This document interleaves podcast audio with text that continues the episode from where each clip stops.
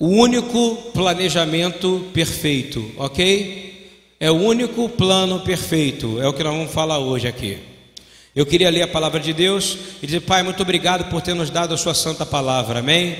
Muito obrigado por santificar-nos e que a gente possa estar conectado com o Senhor na sua palavra, que a sua palavra venha curar, lavar, tratar e fazer com que a gente seja sarado nessa manhã. Em nome de Yeshua, todos digam amém. E estas são a geração de Isaac, filho de Abraão. Abraão gerou a Isaac, tinha 40 anos, quando tomou por sua mulher, filha de Betuel, arameu de Padã Arã, irmã de Labão, arameu. Ora, Isaac orou insistentemente ao Senhor por sua mulher, porquanto ela era estéril, e o Senhor ouviu as suas orações. E Rebeca, sua mulher, concebeu. Os filhos lutavam no ventre dela. Então ele disse: por que estou eu assim? E foi consultar ao Senhor. Respondeu-lhe o Senhor: duas nações há no seu ventre, e dois povos se dividirão das tuas entranhas, e um povo será mais forte que o outro povo, e o mais velho servirá ao mais moço. Eu queria primeiro declarar que a mãe pode fazer o planejamento que quiser, o pai pode fazer o planejamento que quiser, você pode fazer o planejamento que você quiser para o seu negócio, mas ele só vai dar certo se você é do Senhor, se o Senhor estiver no controle disso. Quem concorda comigo aqui? Hein? Você vê que há uma situação que o Senhor quer dizer com relação à dificuldade da semente de Abraão ser passada. Concorda comigo? Ela já estava em idade avançada, e o marido teve que fazer o quê? Orar. E eu quero dizer para você que o nosso estilo de vida não deveria ser um estilo de vida de chegar em casa, deitar e dormir, ou chegar em casa, ligar Netflix e deitar e dormir. O nosso estilo de vida deveria ser um estilo de vida de oração. Você precisa ter um estilo de vida de oração, amém? Porque Isaac tinha um estilo de vida de oração, porque Jacó tinha um estilo de vida de oração, porque Yeshua tinha um estilo de vida de oração, porque Davi escreveu o maior livro de oração já escrito, que são os Salmos. E você precisa ter um estilo de vida de... Quem quer ter um estilo de vida de oração aqui? Quem está com dificuldade, eu vou orar agora, levanta a mão. Quem está com dificuldade, amém. Tem gente que tem coragem. Pai Todo-Poderoso, nós pedimos ao Deus de Abraão, de Isaac e Jacó, nos ajuda a ter um estilo de vida de oração, que a gente ora de manhã, que a gente ora de tarde e de noite. Tira o orgulho também daqueles que falam que acham que não precisam, porque muitos aqui não têm e falam que têm. Eu peço em nome de Yeshua, estilo de vida de oração é colocar Deus em primeiro lugar em todas as coisas, e só dá um passo quando Deus falar, vai, e aí você pode ir. Eu declaro isso no nome de Yeshua, amém. Amém? Então, eu queria dar um exemplo de algo que aconteceu durante a Segunda Guerra Mundial. Durante a Segunda Guerra Mundial, existia um general chamado Angerton Douglas MacArthur, mais conhecido como Douglas MacArthur. Ele precisava que o seu exército passasse por um rio para chegar para o outro lado, para poder ir lá e destruir o exército inimigo. Você está entendendo que ele não queria a ponte, porque só um louco constrói uma ponte para que o inimigo entre. Concorda comigo ou não? Alguém constrói ponte sem para que não for para atacar? Me fala. Eu estou fazendo uma pergunta óbvia. Alguém constrói uma ponte? Nós somos do exército de Cristo, concorda?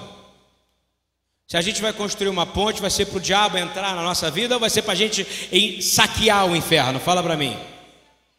Então, ele estava na Segunda Guerra, para poder destruir o exército alemão, ele precisava construir uma ponte. E o que aconteceu? Ele chama o engenheiro dele, né? Eu chamaria o Rômulo aqui. Rômulo, estou com problema, estou precisando construir uma ponte, e essa ponte... ela precisa passar esse rio, e esse rio tem não sei quantos metros. Aí ele pede, e ele pergunta para o engenheiro assim: quanto tempo demora para construir essa ponte? Aí o engenheiro responde: 3 dias. Ok, então Eu estou aguardando o projeto da ponte, respondeu o general. Aí passou no terceiro dia, o general vai lá, porque o general, ele queria atacar, ele estava todo preparado, precisava passar tanques de guerra, carros, não é isso? Porque eles estavam invadindo. E aí ele chega para o engenheiro e fala assim: e aí, cadê o projeto? Cadê o planejamento da ponte? Cadê? Ele fala: querido general, a ponte já está pronta. Eu falei que ela ia estar pronta em 3 dias. Eu não te falei que eu ia te entregar o projeto em 3 dias, amém? Quem está entendendo o que eu estou falando aqui ou não? Muitos de nós estamos no planejamento, enquanto a ponte já foi construída por Deus, amém? Quem está compreendendo o que eu estou dizendo? Homens planejam, Deus constrói pontes, amém? Deus constrói pontes, mas homens tem manias de fazer planejamento. Sabe quais são os planejamentos do homem? Ponte para que o inimigo entre na nossa vida. Eu não estou dizendo que você não deve olhar, prestar atenção. A palavra fala, seja prudente.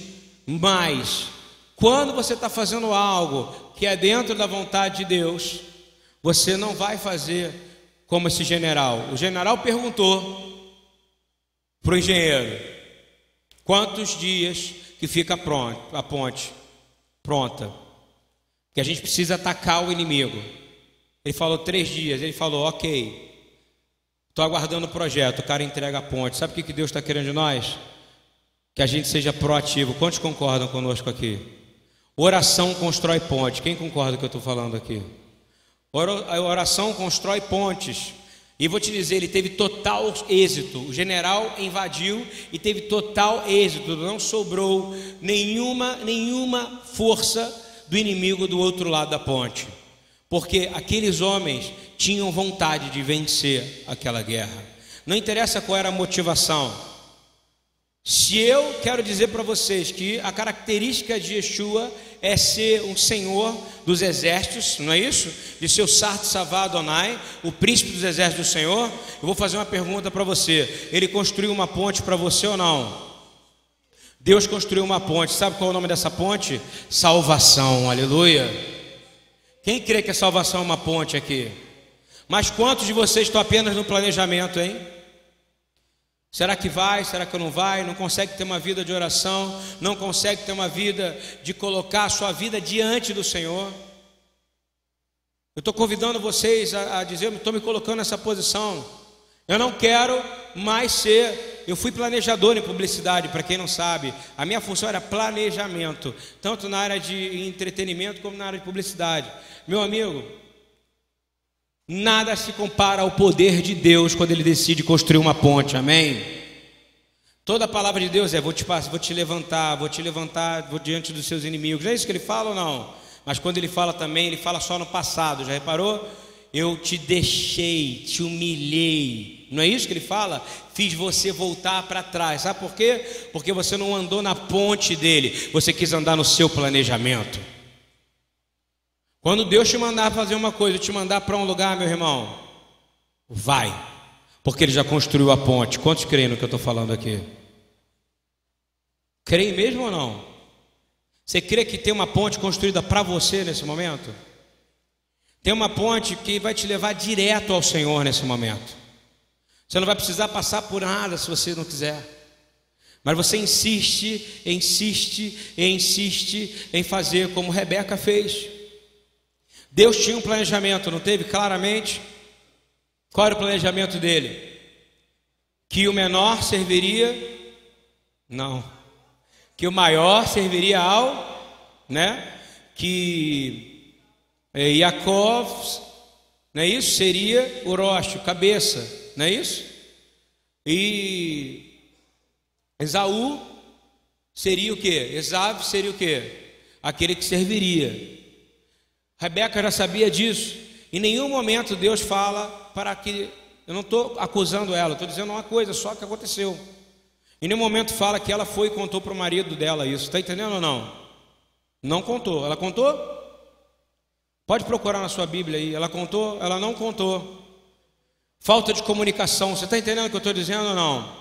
Podia ter evitado um monte de problema. Isaac, se ela chega para Isaac e fala assim: Isaac, olha só, Amorzinho, Deus falou comigo. Dentro da minha barriga tem 2 filhos, concorda? Ele disse que o maior vai servir o menor. Tinha ultrassom naquela época? Já pregou tanta mesma coisa, mas eu não vou pregar a mesma coisa não, fica tranquilo, tá? Tinha ultrassom naquela época, hein? Então quando nascesse 2, Isaac ia fazer o quê? Louvado seja Deus que falou com a minha mulher, não é verdade ou não?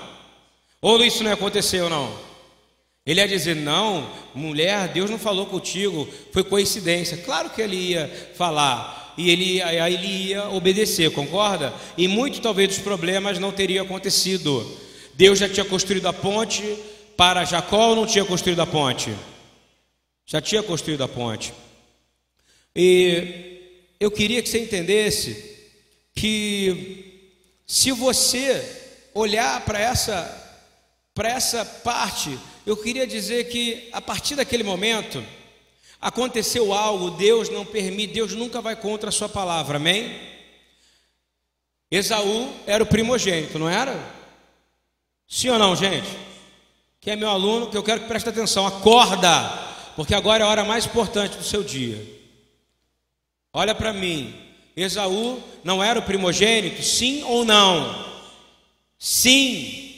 Para que Deus tirasse a primogenitura dele, tinha que ter um motivo, não era apenas a compra. Isso é o que eu orando de madrugada, o Senhor foi falando comigo. Leia a palavra, leia a palavra. Eu estou lendo a palavra. E diz assim: eu não vou contra a minha palavra. Tiago fala que o Senhor nunca vai contra aquilo que ele fala. Então ele não tinha como tirar a primogenitura, a não ser que Esaú aprontasse alguma coisa, concorda comigo? Não é a venda, uma lentilha, uma primogenitura não se vende por lentilha, não se vende por nada disso. Acontece uma coisa muito pior, eu fui procurar em batalha espiritual, fui procurar numa área talvez que eu entenda, porque eu já sofri muito por ignorância. Está escrito em Gênesis 26:34 e 35, veja por favor. Com 40 anos, Isaac estava orando para Rebeca ter um filho, não foi isso ou não? Sim ou não? Acabei de ler. Agora, com 40 anos, o que Esaú fez? Quem sabe dizer? O que Esaú fez? Que ele perdeu a primogenitura aí, nesse momento. O que ele fez? Ele fala, não, é pior. Ele deu legalidade espiritual para que ele perdesse a primogenitura. Você perde o direito a entrar na ponte quando você dá a legalidade para que o inimigo entre na sua vida, amém? Eu queria que alguém tivesse uma Bíblia coleta grande, deixasse ela aberta para mim em Apocalipse 22, que eu acabei de ouvir o Senhor, que eu vou ler no final isso. Para você entender o que vai te impedir de entrar na ponte. Olha só, lê comigo, por que ele perdeu? Ora, quando Esaú tinha 40 anos, ele não seguiu o padrão do pai. Com 40 anos... Isaac estava fazendo o quê? Orando para que Rebeca ficasse grávida, não é isso? Olha o que Esaú fez quando tinha 40 anos. Tornou por mulher a Judite, filha de Iberi, o Eteu, e Basemate, filha de Elom, o Eteu. E estas foram para Isaac e Rebeca uma amargura de espírito. Está aí, ó. Ponto. Ele deu a legalidade espiritual. Todo mundo fala que Jacó é mau, que Jacó é isso, que Jacó é aquilo. O motivo foi dado nesse momento. Deus não ia deixar trocar por um prato de lentilha. Quem está entendendo o que eu estou dizendo aqui ou não? Tinha que ter também uma base de uma legalidade espiritual. O mal não entra. Vou falar uma coisa: você não pega uma doença espiritual, você fala, eu acho que é demônio que está me dando gripe, eu acho que é demônio que está, não. Se está tocando em você, é porque você deu uma legalidade para isso. Quem concorda comigo aqui nesse momento, ou não?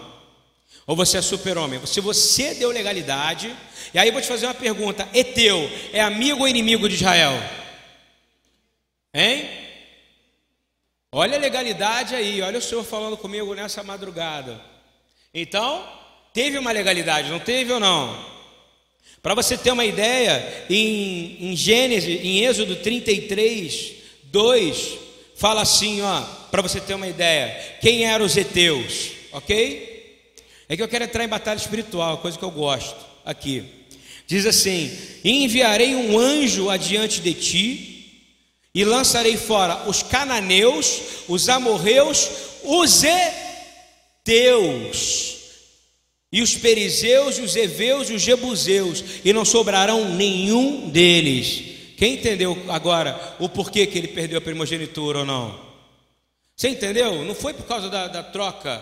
É claro. Aí qual o problema? Começa lá atrás, quando Deus dá um plano para uma pessoa e revela uma palavra, e ela se cala, ela não libera uma palavra profética. Vou fazer uma pergunta: Rebeca era profeta ou não? Sim ou não? Por que ela era profeta? Porque Deus falava através, só que não, Deus só falou com ela, ela não abriu a boca para falar com o marido, concorda ou não? Então, mulheres, sabe qual é o problema? Ela não tinha um estilo de vida de oração. Quem concorda comigo? Porque orar é o ato mais íntimo que a gente pode ter, não é isso ou não? Orar é mais íntimo do que o sexo. Quem crê no que eu estou falando aqui? Eu já vi famílias serem destruídas por oração. Eu já vi pessoas pegarem um motivo de oração aqui e usar esse motivo de oração em outro lugar para destruir o ministério. Deus nos ensina a construir pontes para atacar o inimigo, mas não para construir pontes para que o inimigo entre em nossa casa, amém? Então, quando alguém me pergunta: pastor, será que eu devo convidar tal pessoa? Pastor, será que eu devo fazer isso? Pastor, será que eu devo ir nesse lugar? Eu vou fazer uma pergunta para você: lá tem um inimigo? É a pergunta que eu vou te fazer espiritual. Vai ter um heteu naquele lugar? Vai ter um jebuseu naquele lugar? Você vai pregar o evangelho naquele lugar? Sim ou não? Sim. Ok, então você constrói a ponte e vai lá. Mas se você for naquele lugar só para ter comunhão, você não pode ter comunhão com o inimigo. Quem entendeu o que eu estou falando aqui? Porque você construiu uma ponte para que o inimigo entre na sua casa. Quem está compreendendo o que eu estou falando aqui nesse lugar? Deus, você homem, você é maníaco. Homens são maníacos para planejar, concorda comigo? Hoje planejam filhos, falam quantos filhos querem ter, quantos filhos podem ter, quantos, não é isso?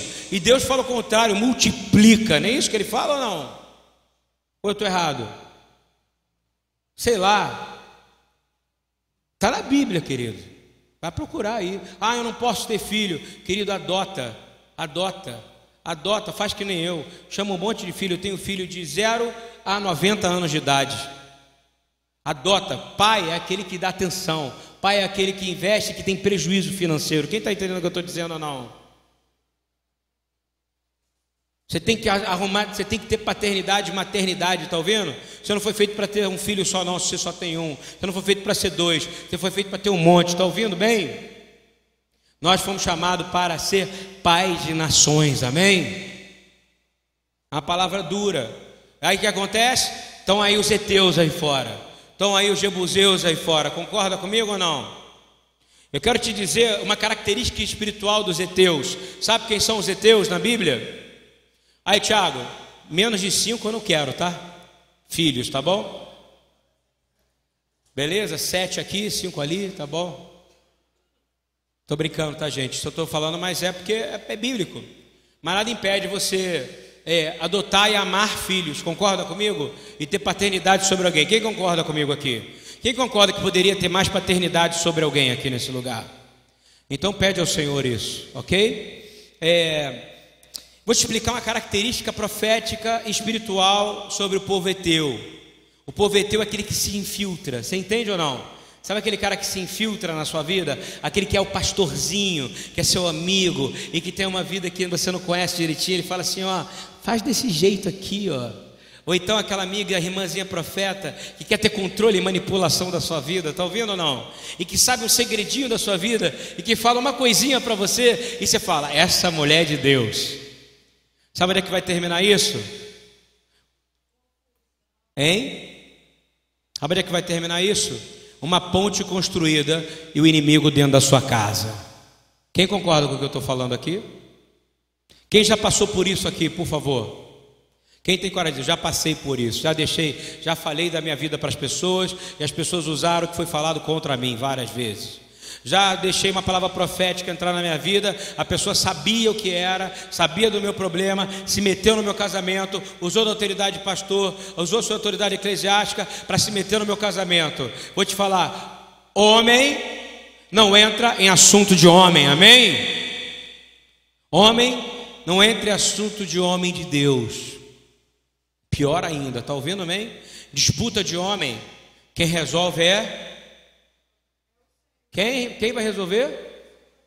Se você é de Deus, quem é que vai resolver? Disputa entre casamento, se não for o pastor que te pastoreia, quem vai te resolver? Desculpa, mulheres, é o seu marido, junto com você, porque ele é o cabeça. Eu estou errado ou não? Eu estou errado? Olha o silêncio no salão. Falou de submissão e autoridade, não é isso? É o marido, é o marido, é o marido. Se traiu, a senhora tem total direito de pedir divórcio. Mesmo assim, a Bíblia pede que você não faça. Entendeu? Agora, mas o cabeça da casa é o... Alguém não concorda disso aqui? Vou falar de novo. Então é bom, porque o que tem de mulher levando pedrada na cabeça, porque está querendo ser cabeça da casa, está ouvindo bem ou não? Porque no hebraico, cabeça é Rosh, e é o líder, não é isso? Então a mulher quer ser dona, quer mandar nas finanças, quer mandar nas coisas, quer mandar em tudo, quer mandar em todas as coisas, quer mandar como é que funciona. Você sabe o que vai acontecer? Vai receber uma pedrada. Sabe quem? Um homem ou uma mulher? A mulher. Porque o homem veio para receber a pedrada, né? E no final cai maldição sobre a casa. Está escrito isso na Bíblia. Adão tentou falar o que para o Senhor? Senhor, hein? Não fui eu, não é isso? Foi a mulher que tu me deste. Problema seu, meu irmão. Casou, concorda? É um só corpo e um só espírito, uma só carne, um só espírito. E se foi Deus que uniu, homem nenhum separa. Não é verdade ou não? Glória a Deus, nem era para falar isso, mas como tem a ver com a batalha espiritual, deixa eu te falar, heteus, o Senhor foi me mostrando, é o que são infiltrados, você está entendendo ou não? É diferente do espírito dos filisteus. Qual era a característica dos filisteus? Alguém sabe de guerra? Eles eram o quê? Eles eram o quê? Grandes, tinham o quê? Domínio do quê? Da espada, do bronze, do aço, manipulavam o aço. Então eles são fáceis de ver, concorda? É aquele cara que grita muito, fala muito, apronta, não é isso? Tem poder, não é isso? Então o filisteu, ele cai com uma pedrinha, concorda comigo ou não? Sim ou não? Eles estão até hoje em pé, mas caíram com uma pedrinha de um... Se você é um homem de fé, a sua oração destrói um filisteu, amém? Isso é importante você entender. E os amorreus que estão junto com os heteus nessa passagem de Êxodo 32? Porque eu estou falando tudo isso? Porque Esaú casou com uma heteia. Heteia não porque ela é uma hete de outro planeta. Heteia porque ela é heteu, entendeu ou não? Essa piada deveria ser do Rabino Eduardo, não minha, ok? Então, a heteia, ela é uma heteia, eu não sei como falar, heteana? Não sei, mas heteia... Etita, isso aí, mestre. Então, os amorreus faziam o quê? O que os amorreus faziam? Vamos lá. O filisteu, ele vinha com força, não era isso? Ele mostrava, tinha gigantes, não era? Tinha poder e era destruído com o quê? Com a oração e com um ataque, não era? Frontal. E os amorreus? Alguém sabe qual era a característica dos amorreus? Já morreu. O amorreu já morreu. Agora, na verdade, o amorreu, ele cerca as muralhas, estão vendo? Eles vão pela insistência. Sabe aquele povo que volta o tempo inteiro na sua vida? Ele vai embora, aí você fala, meu Deus, por que o Senhor está trazendo de volta essa pessoa que já ressuscitou? Mas por que não ressuscita aquele outro ali, mas ressuscita esse? Esse é o amorreu, você está entendendo ou não? A característica dele era cercar a muralha. Ele cercava a muralha até a muralha cair. E é por isso que nós declaramos que as nossas muralhas não cairão, amém? As muralhas da nossa casa não cairão. Já os heteus, eles têm uma característica, e eles são os mais perigosos. Eles tiraram a bênção de Esaú, não foi um prato de ervilha. A legalidade espiritual foi dada quando ele fez uma aliança. Quando Esaú fez uma aliança mesmo, casou com uma etita. Está ouvindo bem ou não? Foi aí que foi a legalidade. É aí que aconteceu. Poderia se infiltrar dentro de Israel o quê? Vou te fazer a pergunta: Yeshua podia vir de Esaú, de um filho de um Metita? Sim ou não? Pela palavra da semana passada, poderia ou não? Não, porque se ele manda o servo na semana passada voltar para onde? Para onde ele foi? Para Arã, não foi isso ou não? Para buscar uma mulher que fosse do quê? Descendente de Sem. Tinha que ser descendente de Shem. Quem concorda com o que eu estou falando ou não? Por isso que tinha que ser Sara. Sara, porque ela era semita. Aí vou te fazer uma pergunta: essa mulher, por mais legal que ela pudesse ser, ela era de Sem, sim ou não? Então, quando Esaú, ao invés de orar ao Senhor e dizer: Senhor, me dá uma esposa da casa e da parentela do meu pai, ele foi lá e casou com o inimigo que ia se infiltrar, amém? Sabe por quê? O diabo bota os infiltrados na sua vida e na sua família, para poder enfraquecer você, de forma que você não consiga nem mais orar. Quem concorda com o que eu estou falando aqui ou não? Repreendo esse espírito de infiltração em nossa vida, em nome de Yeshua, amém? Quem já sofreu por isso aqui? Eu queria saber se o que Deus está me falando é verdade. Quem já teve infiltração em casamento? Quem já teve infiltração em casa? Não digo não, na infiltração de água. Todo mundo já teve. Olha só, para esse tipo de infiltração etita, só tem um bombeiro. Na verdade ele é carpinteiro, mas ele dá o jeito. O nome dele é Yeshua, amém? Eu declaro agora que tudo aquilo que quer infiltrar na sua casa, no seu casamento e na sua família, saiu em nome de Yeshua. Quem concorda com essa palavra vindo do trono de Deus aqui nessa manhã? Isso é revelação, meu amigo. Revelação é assim. Ela está na palavra, isso é pardês. A gente lê, a gente entende e a gente vai a palavra pela palavra, ok? Então é o seguinte... Agora, já sabe lidar com o filisteu, oração, você grita com ele, ele vai sair, você está ouvindo ou não? O amorreu, ele está do lado de fora tentando entrar na sua casa. Quem tem esse tipo de inimigo aqui, querendo entrar? Todo mundo. Só que a palavra fala ao contrário, ele fala o seguinte, que nós como general MacArthur, vou falar em inglês bonito, que vai que o John está ouvindo, MacArthur, General MacArthur, he built the bridge to attack the enemy. O general MacArthur, assim como nós aqui, nós temos uma função: construir pontes e ir para o mundo com uma ponte. Você está entendendo ou não? Quando nós saímos para fazer evangelismo, nós construímos uma ponte. Você concorda? Não é para o mundo entrar aqui dentro, mas é para nós destruirmos as obras do inferno, amém? Porque a palavra fala que nós vamos...